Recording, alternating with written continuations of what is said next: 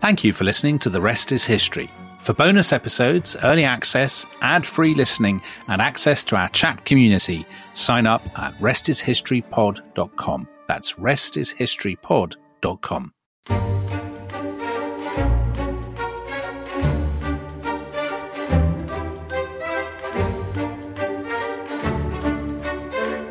Welcome to The Rest is History. Now, this is another chance to hear an episode that we recorded back in June 2021 about England's relationship over the years with Ukraine. Well, I say England, but England and Wales, actually.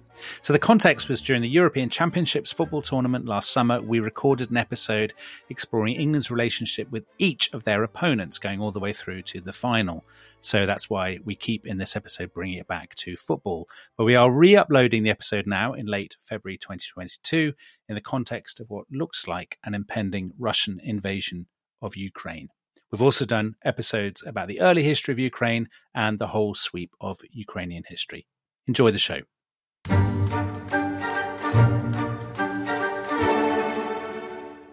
reason that we're back here with a special is that England are meeting Ukraine in Rome. And so yes. we did an episode on Anglo-German relations, which obviously there's quite a lot to talk about. Anglo-Ukrainian relations, bit more of a challenge, isn't it? There's more than you'd think. I mean, Ukraine is... Let's start off by saying Ukraine is an unbelievably interesting country. I mean, Kievan Rus, as it began, and part of the... Very dramatic. Attacked by the Mongols. So it's got Viking stuff, which I'm sure we're going to come back to, sort of Viking involvement. Then it's...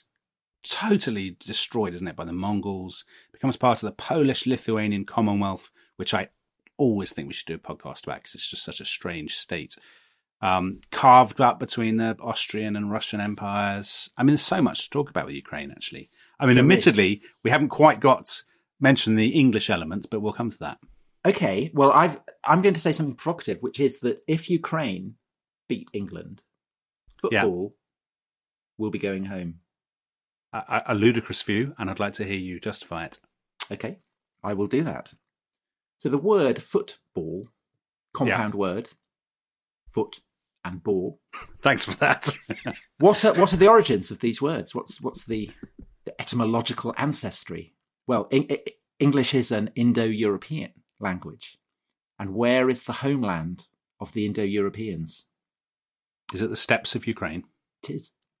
Yep, southern Russia and the steppes of Ukraine. So above the Caspian and the Black Sea. I mean, that's the almost overwhelming consensus. That right. You know, obviously, there are people who think maybe the Indo-Europeans came from Anatolia or from Atlantis or India, but generally that's the consensus opinion.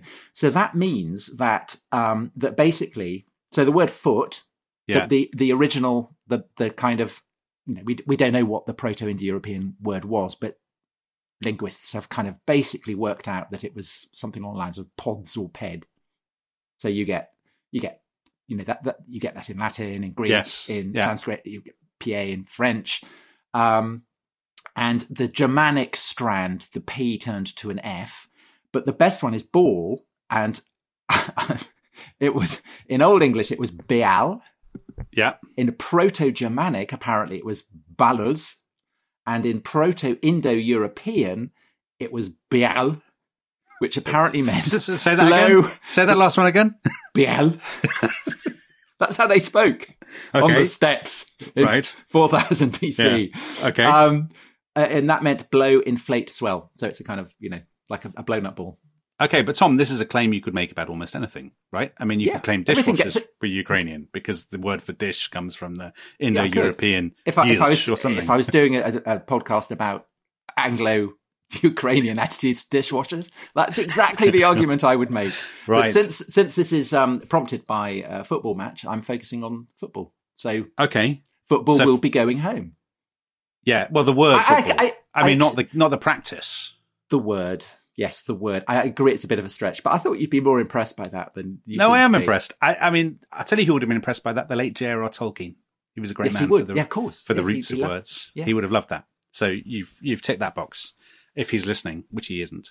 Well, if he were listening, he'd really enjoy it. Anyway, this is classy podcasting. Do you have, I'm confident you have something more substantive to offer about, surely there must have been Anglo-Saxons There were involved in the Ukraine. Almost certainly. Yes, there were. So we talked about the Viking origins of Kiev.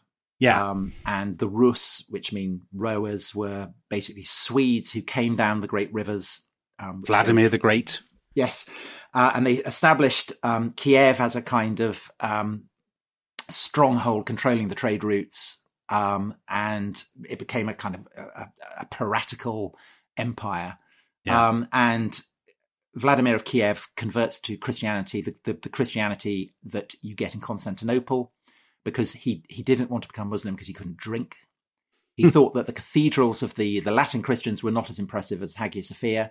And don't they go down and they see the Hagia Sophia and they're absolutely astounded? Yeah, they say, you know, I had not thought that anything so beautiful could be seen. He thinks it's a vision of heaven. And so that persuades him to sign up to the Byzantine form of Christianity. And so the Kievan Rus are absorbed into the world of Byzantium. And they have a slightly kind of ambivalent status because the Vikings are perpetually coming down and attacking Constantinople. But as they get converted to Christianity, so they become kind of allies of the Byzantine emperors.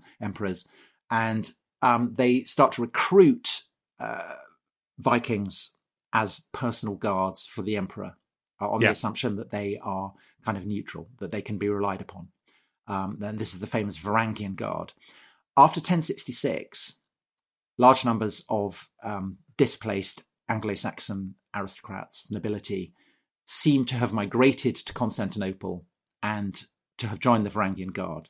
And there are various reports, various kind of sagas, so on, saying that they arrive when Constantinople is under siege, presumably by the Turks. They play a heroic role in this, and as a reward, the emperor says, "You know, what can we give you?" And some of them say, "We would like to form a new England."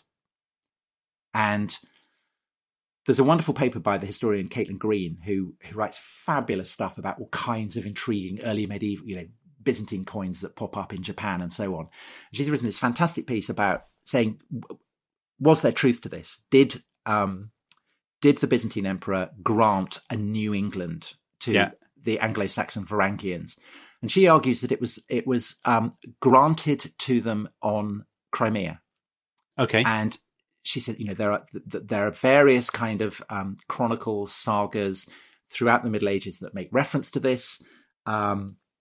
In the Edward Saga, which is 14th century Icelandic saga, but drawing on apparently on 12th century material, to the towns that were in the land and to those which they built, they gave the names of the towns in England. They called them both London and York, and by the names of other great towns in England. So there was a New York in Crimea. There was a New York, a New England in Crimea, apparently. And as evidence for this, Caitlin cites various Italian charts from the 14th, 15th, 16th centuries, which mention a Londina, which is presumably London, and a place called Sissaco, which is Saxon, so Saxon town. Nice. Which, you know, so the evidence there is amazing. You know, it's tantalising, but I think certainly strong enough for a podcast on Anglo-Ukrainian. If Vladimir Putin is listening to this, he will be raging. I mean, he will have cancelled his subscription because he would say Ukraine and Crimea are not the same. If Ukrainian listeners are listening, they will be writing. Well, they will be ordering your books in triumph and saying. But we're looking at this from the medieval perspective, Dominic. And Vladimir is baptized. Vladimir, the first Ukrainian to be Christian, is baptized in Crimea. Right, I did not know. That's interesting. So, well, that's why Crimea is part of the Ukrainian world, then, without any question. Yes, absolutely. But that's also why it's so significant for Vladimir Putin and Russia, is that it's seen as the birthplace of Russian Christianity as well. Right. So when the Russians annexed Crimea, there were kinds of extraordinary photos of priests with their long beards casting holy water onto jets and blessing the Russian forces as they were moving into annex Crimea. So Crimea is a kind of holy place. So it's the Canterbury. Yeah, or a bit like Kosovo for the Serbs. So it's this sort of, you know, place that's become slightly detached from the, you know, it's not part of the main sort of territory, but Kosovo is a battle, right? I mean, Kosovo is a battle, but it has a sacred significance. But I think for both Ukrainians and Russians, the fact that it's baptismal, that it's the wellspring of the Christianity of both the Ukrainians and the Russians, gives it, I mean, gives it a peculiar resonance, because it gives it, you know, it's like Canterbury or Rome or even Jerusalem. It has that kind of holiness to it. That that's all. And so when Potemkin captures Crimea for Catherine the Great from the Ottomans, isn't it? Yeah. He says to her, you know, we have captured the birthplace of Russian Christianity, and this is what joins us to Constantinople. And he name references Pompey the Great. He name references Alexander. He says this joins us to the classical traditions and the Christian traditions of our Russia, Russia as the third Rome. So it's sacred. You know, it has this kind of holiness both to the Ukrainians and to the Russians. But of course, to most English-speaking, or certainly most British listeners, Crimea has a significance. The Crimean War. It's what people don't really think about the Crimean War now, but there was a time when the Crimean War loomed so large, thanks to Tennyson and his poem, The Charge of the Light Brigade, The Valley of Death, and all that sort of stuff. The first modern war, some people might say, the Crimean War. Do you think? Yeah, so the Crimean War is fought by a Turkish Anglo-French alliance. Such a strange war. Yes, against the Russians, and it's kind of centered around Sevastopol, isn't it? Yeah, it's 1853 to 1856. The sort of the trigger for the war is who administers the holy places in Ottoman-occupied Israel and Palestine. So that's another example of how this stuff really matters. Yeah, I mean, absolutely. Who owns the holy places? Yes, it's also about French and Russian sort of national virility. They both, you know, the Russians are expanding, the Ottoman Empire is sort of breaking up. The French and the British want to preserve the Ottoman Empire. They want to stop the Russians getting the Straits, the sort of Constantinople and the gateway to the Black Sea and the Mediterranean. And this sort of blows up into this incredibly vicious war, but also the war with railways, with telegraphs, with photography, with Florence Nightingale. War correspondence, isn't it? The Times sends a correspondent, and it's the first one where you get reports from the front. And it's the first kind of major European war that Britain's fought, and indeed the French, since the Napoleonic Wars. And there are various kind of generals, aren't there, British generals who keep getting muddled up. And let's attack the French. It's a complete rather than the Russians. It's a bit of a shambles, isn't it? The Crimean War. So most famously, and actually we've talked about him a few times, so it seems mad not to mention Flashman. The great Crimean War book, I think, is Flashman at the Charge, in which Flashman is in the thick of all the action. So, and all these characters, Lord Cardigan, and all these people who absolutely despise Flashman, are charging towards Russian guns and being massacred and so on. So from the footballing point of view, there are two key engagements, two key approaches to attacking your enemy that the Crimean War exemplifies. So you have the Charge of the Light Brigade, which is full on, you know, let's open with Grealish, attack. That's Kevin Keegan's England, circa 2000. Which goes disastrously wrong. Yeah. And then you've got the Thin Red Line. And Scottish listeners, I hope, will forgive me. The Thin Red Line is actually, it's a Scottish regiment. It's the Sutherland Highlanders. But from the point of view of this podcast, let's say British, English, whatever.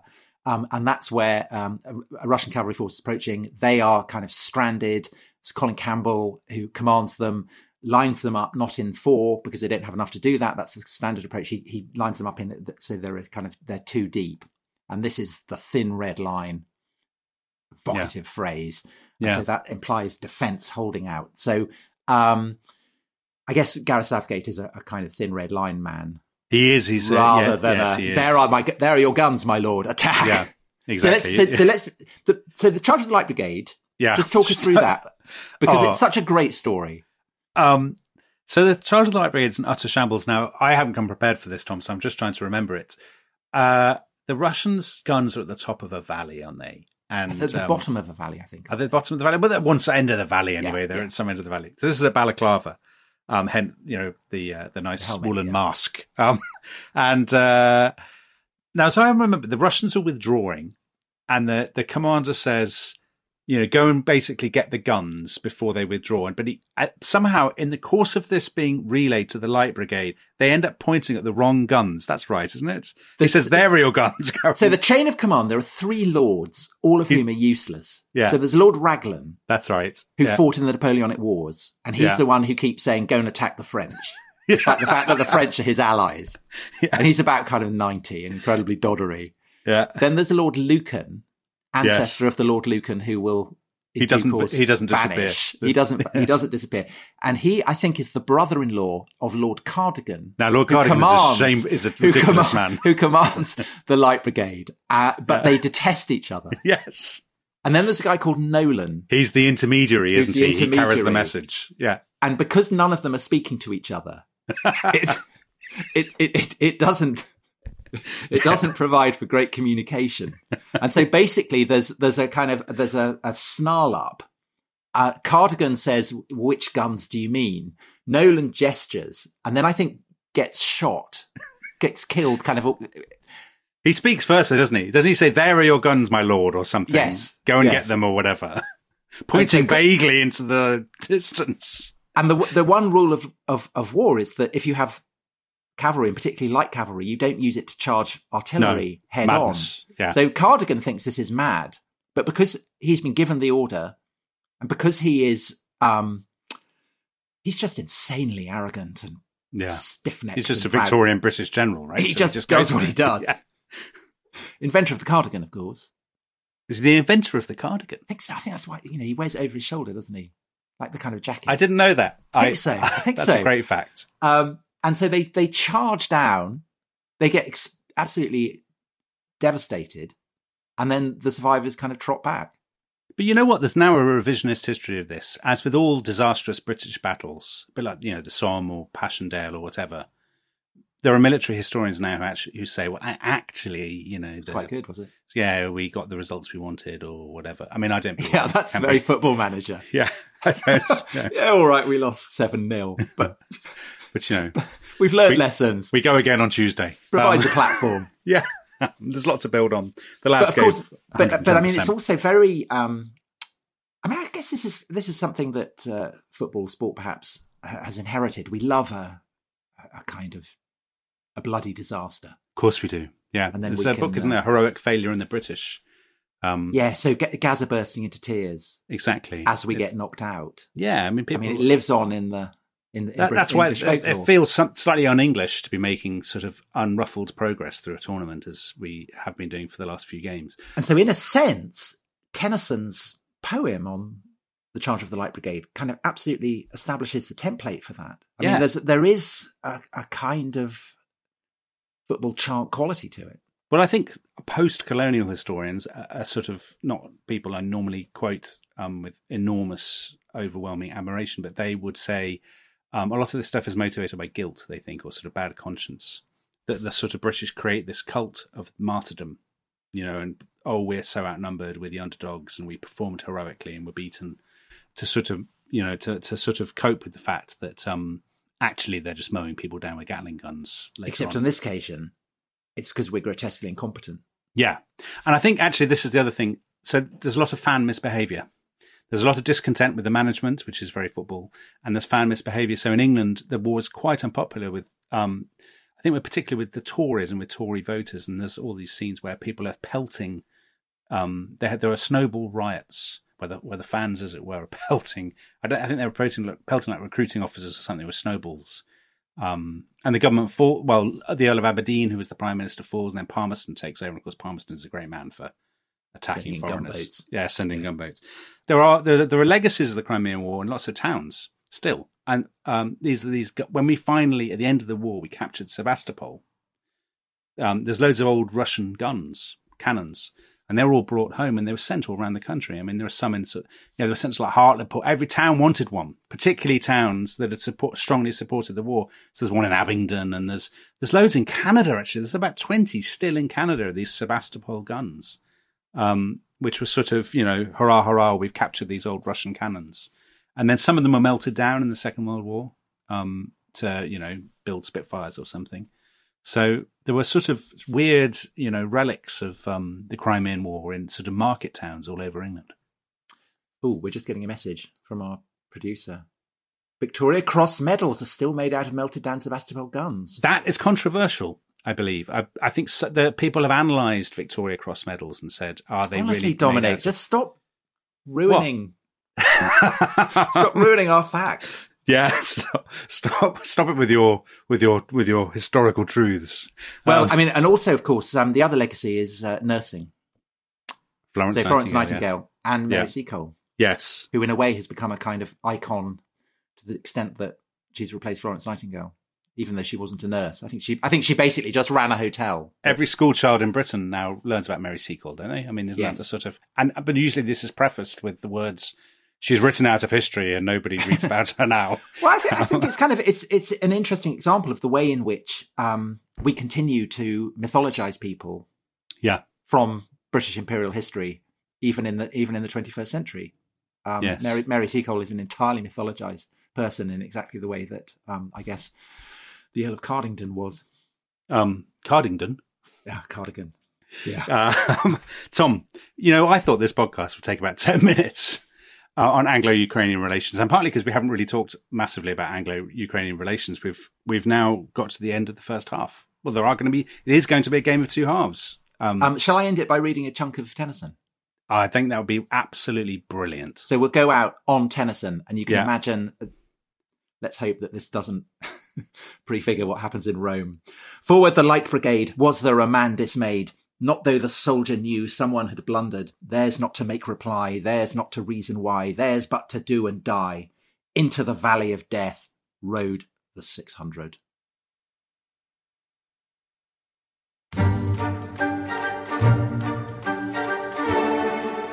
Hello, welcome back to Rest is History special on Anglo-Ukrainian relations. As Dominic said before the break, I thought we might struggle to fill out 20 minutes on this.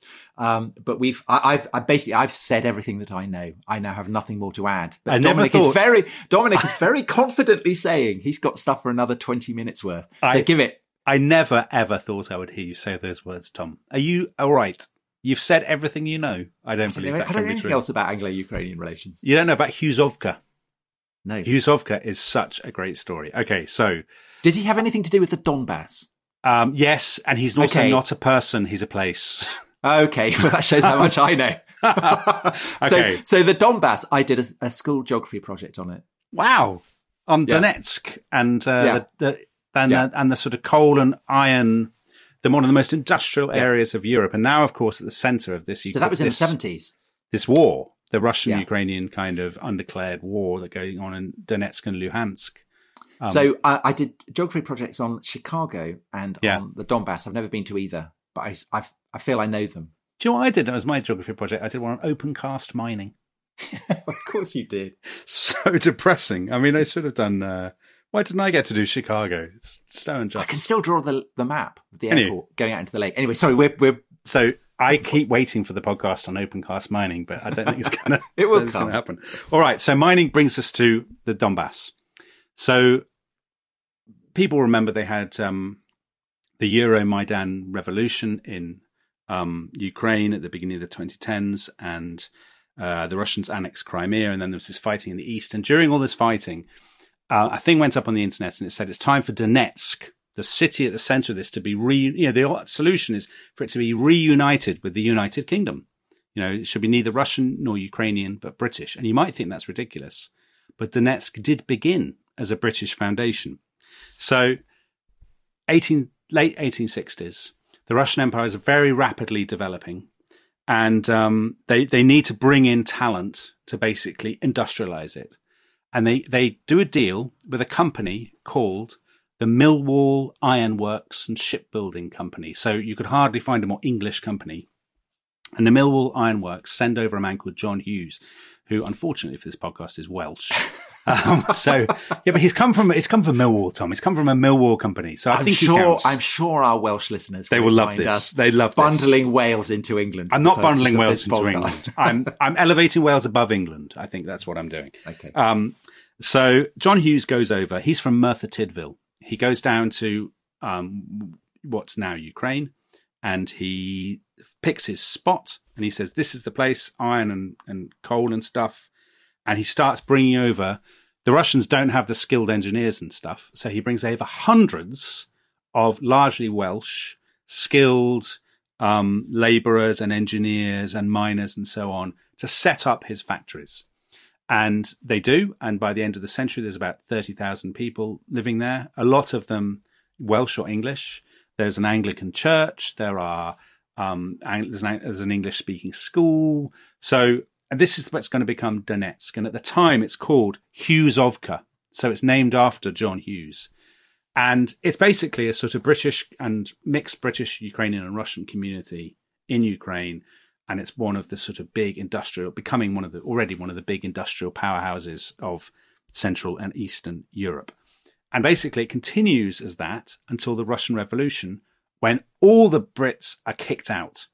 So, and it's extraordinary that some of them have gone from rags to riches to rags again. So they've come from, you know, nothing in South Wales. They've worked their way up. They go to, they've gone out to the Russian Empire and they've made a lot of money and they live in, you know, with servants and things. And then the Russians kick them out and they come back to Wales with nothing. So that's an extraordinary story. And of course, it doesn't stay as Hughesovka. It is renamed Starlino. And then ends up becoming Donetsk. Is there any move to rename it? Give it back its original name? I don't think so. I think basically the Constantinople, Hughesovka. Yeah, the Russians and the Ukrainians are fighting very sort of fiercely over it. So making it British again would be a kind of answer, wouldn't it?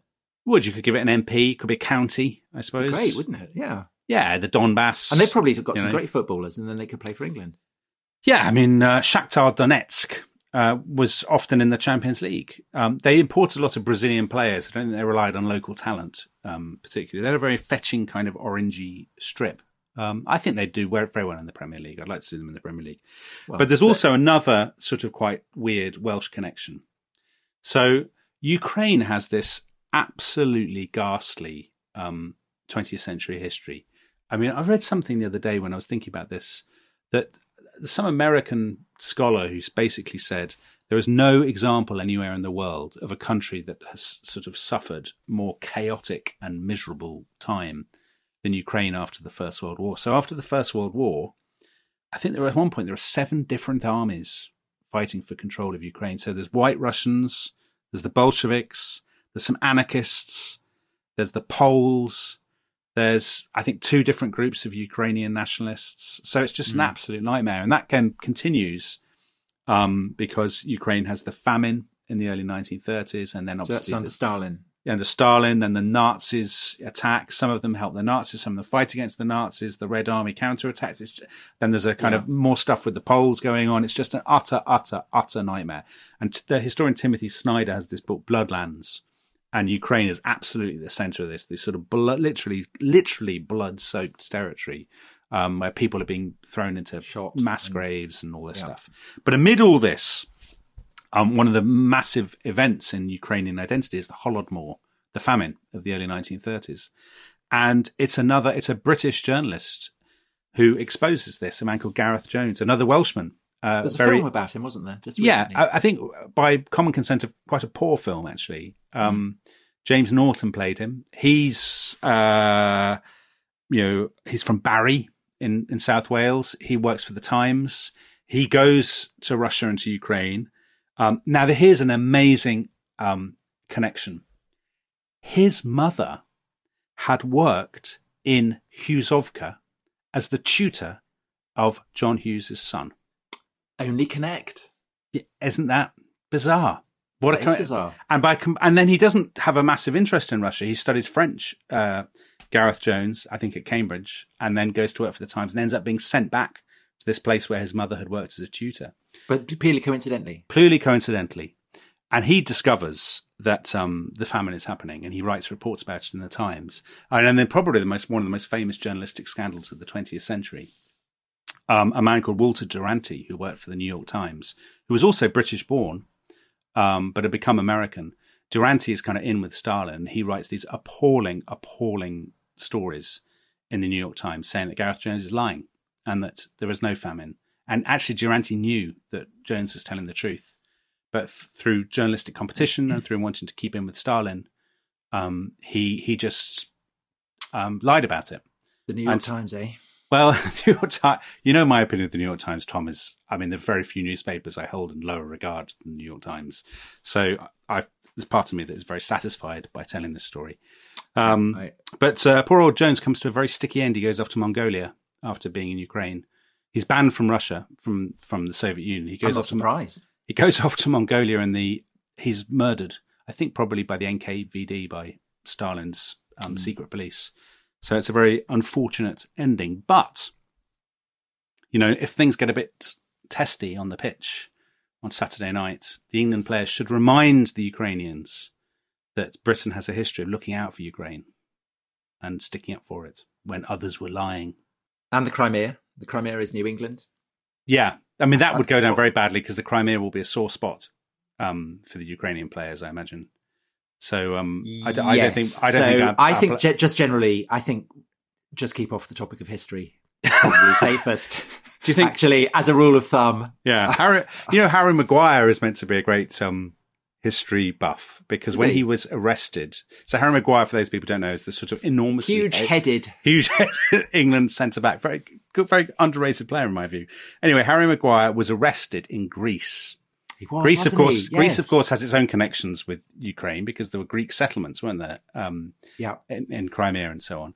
So Harry Maguire was arrested in Greece, and apparently the Greek police claimed he'd been misbehaving, or he'd been involved. Well, I'm probably introducing him now. I don't think he had been misbehaving. I think there'd been some fracas in a nightclub or similar, and there'd then been a fracas with the police, and. The police claimed that Harry Maguire had shouted, I won't say exactly, he shouted, F the Greek police, F Greek civilization. When I heard that, I thought, I don't genuinely believe that the captain of Manchester United shouted about Greek civilization at 3:00 in the morning as he was being bundled into the back of a police van. You know, does Harry Maguire have strong views about Aristotle, Athenian imperialism? Yeah. Exactly. I've always been a Persian man. Xerxes was framed. Damn you for invading Sicily. Yeah. Never forget. Well. So, I mean, I think it's unlikely that he will... Did you see this huge skull that got discovered? Of Harry Maguire or of some other person? Adam Rutherford Whitley said that Harry Maguire looked like this incredible skull that was found in China. There's something that I find very satisfying about watching English sporting teams is when they look like people from the First World War. Mm-hmm. And or Second World War, from newsreels and stuff. And Harry Maguire absolutely has that slightly frowning, slightly pained, anxious expression. Yeah, about someone about to go over the top. Or somebody going abroad. I always think of English people when they were filmed going abroad. Sort of people like the miners from Derbyshire in the 1950s who famously went on holiday to Italy on a coach tour with... They packed the inside of the coach with tins of baked beans because they were suspicious of the Italian food. I think Harry Maguire is absolutely a man of that ilk. Whereas Jack Grealish, I think, looks like someone out of Dickens. Do you? I think I can definitely see Jack Grealish in the First World War. He does, but I think... the Joker of the trench, all that sort of... He's the Artful Dodger. You know, doing his hair, brill-creamed hair in the trench, going off to the... Cheery. Yeah. Very popular with the local girls in the bombed-out French town that they pass through. And Harry Kane looks like a Habsburg prince. Yes, he does. Yes, he absolutely does. That's a very good call. So he could have. So I'd say Harry Maguire is First World War. Yeah. Jack Grealish is Victorian. Harry Kane is 16th century. Well, I see Harry Kane is the kind of man who could have ruled Western Ukraine, Galicia. He could have visited Lviv on sort of imperial archducal visits or something, don't you think? Yeah, I think we're spiraling off here. I think we'll be losing our listeners. So, Dominic, if... suppose England win. Yes. Let's. And I think we should say we think they're going to lose because it worked last time, didn't it? Yeah, it did work. So we think we'll lose. They're going to lose. It'll be very frustrating and we'll lose 1-0. Very disappointing. But if we win, then there'd be opportunities for a further one, particularly if it's Denmark. England, Anglo-Danish relations. Oh, Anglo-rich. Yeah, that's a great team. I mean, that's basically a podcast series.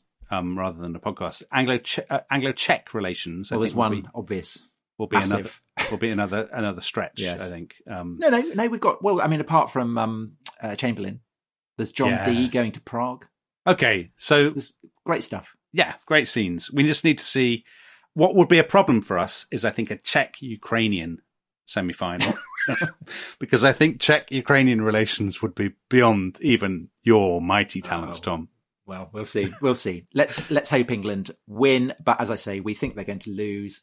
May the best. Well, good luck to the Ukrainians. I hope they play well. I hope they. To be honest, I think the Ukrainian. It would victory would bring Ukrainians greater joy than us, and it would. Think that they need it more. They've had a dreadful. They've had a bad 10 years. They've had a dreadful century. So if England lose, I will bear that in mind. Yeah, that's a very nice note. That thought on which to end. Okay, thanks very much for listening. Bye bye. Okay, bye bye.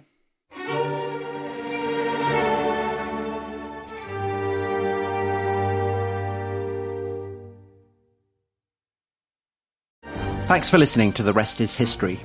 For bonus episodes, early access, ad-free listening, and access to our chat community, please sign up at restishistorypod.com. That's restishistorypod.com.